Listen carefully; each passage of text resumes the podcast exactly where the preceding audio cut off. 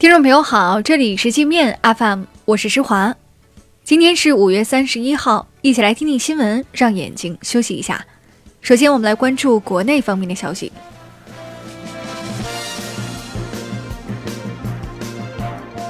据商务部消息，中国将建立不可靠实体清单制度，具体措施将于近期公布。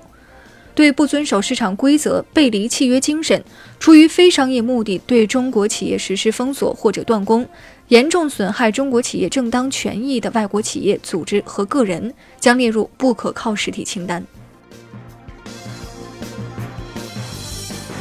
川普吹嘘对中国商品加征关税已让中国变得非常虚弱，中方因此迫切要求跟美国达成协议，被中国外交部发言人耿爽嘲笑。耿爽说，美方不断重复同样的谎言，对撒谎很执着，甚至到了执迷的程度。耿爽还建议美方不要高估自己造谣的能力，低估别人的判断能力。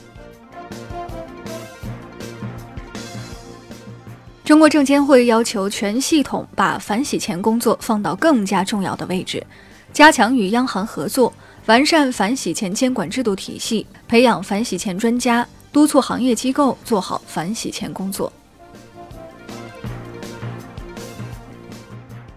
中国计算机学会批评国际电气与电子工程师协会参与封堵华为，严重违背学术组织应遵循的开放、平等和非政治化原则，决定暂停与其合作，并呼吁学会成员停止参加该协会的所有活动，停止向该协会期刊投稿。最高法将全面清理废止涉及民营企业的不平等规定。院长周强要求全国法院系统加强对民营企业的刑事司法保护，严格落实罪行法定、疑罪从无的原则。最高检收紧贪官假释减刑政策，犯贪污罪、行贿、受贿罪的国家工作人员，如果拒不认罪悔罪，或者拒不执行生效判决财产刑，不全部执行财产刑，将不准假释，一般不予减刑。据文汇报消息，我国首艘国产航母 001A 号已圆满完成第6次海试，这次海试持续了6天，舰载机可能已经进行了起降试验，甲板上出现了舰载机降落时留下的清晰轮胎印。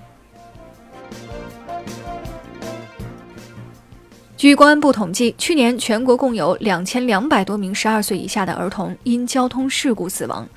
其中62%的事故跟儿童横穿公路有关。公安部交管局呼吁家长们加强儿童交通安全教育和行为养成，避免悲剧。湖南省人大通过的反家暴法规，将家庭成员中的男性遭到女方殴打、歧视、虐待也纳入到家暴范围。家长通过殴打、经常性的谩骂或者侮辱教育孩子，也属于家庭暴力，受害者可以向法院申请人身安全保护令。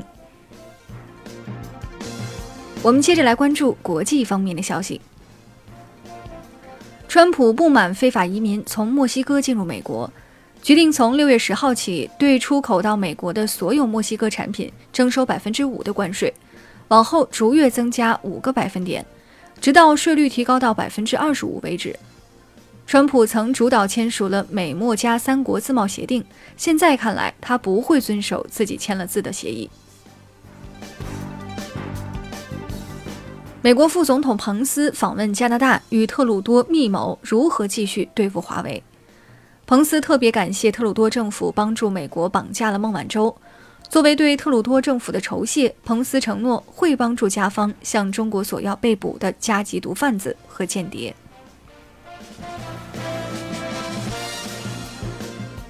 英国 BBC 在早间新闻直播中悄悄使用了华为的 5G 设备，这是英国的第一个 5G 项目。 BBC 官方统一口径，没在节目中提华为，但主持人自己拍了一个展示华为设备的小视频，猛夸华为，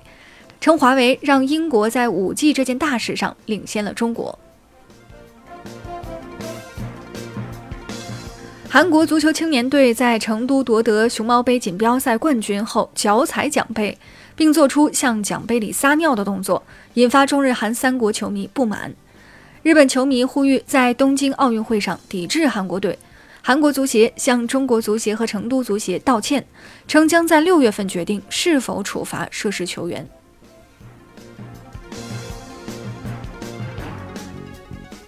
美国福克斯新闻网刊文呼吁川普停止关税措施。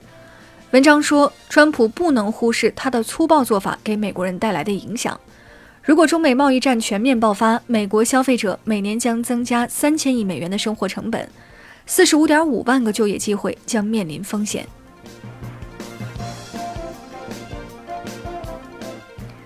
菲律宾总统多次警告后，加拿大31号终于运走了非法出口到菲律宾的2000多吨垃圾。垃圾走私问题在菲加之间引发了外交冲突，菲律宾此前已经撤回了部分驻加外交官。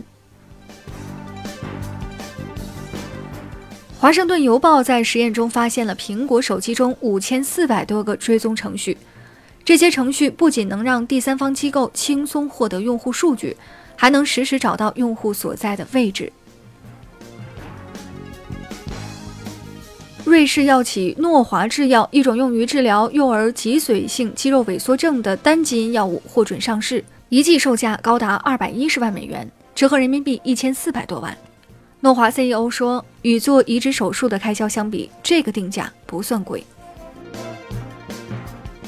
那好了，以上就是今天节目的全部内容了，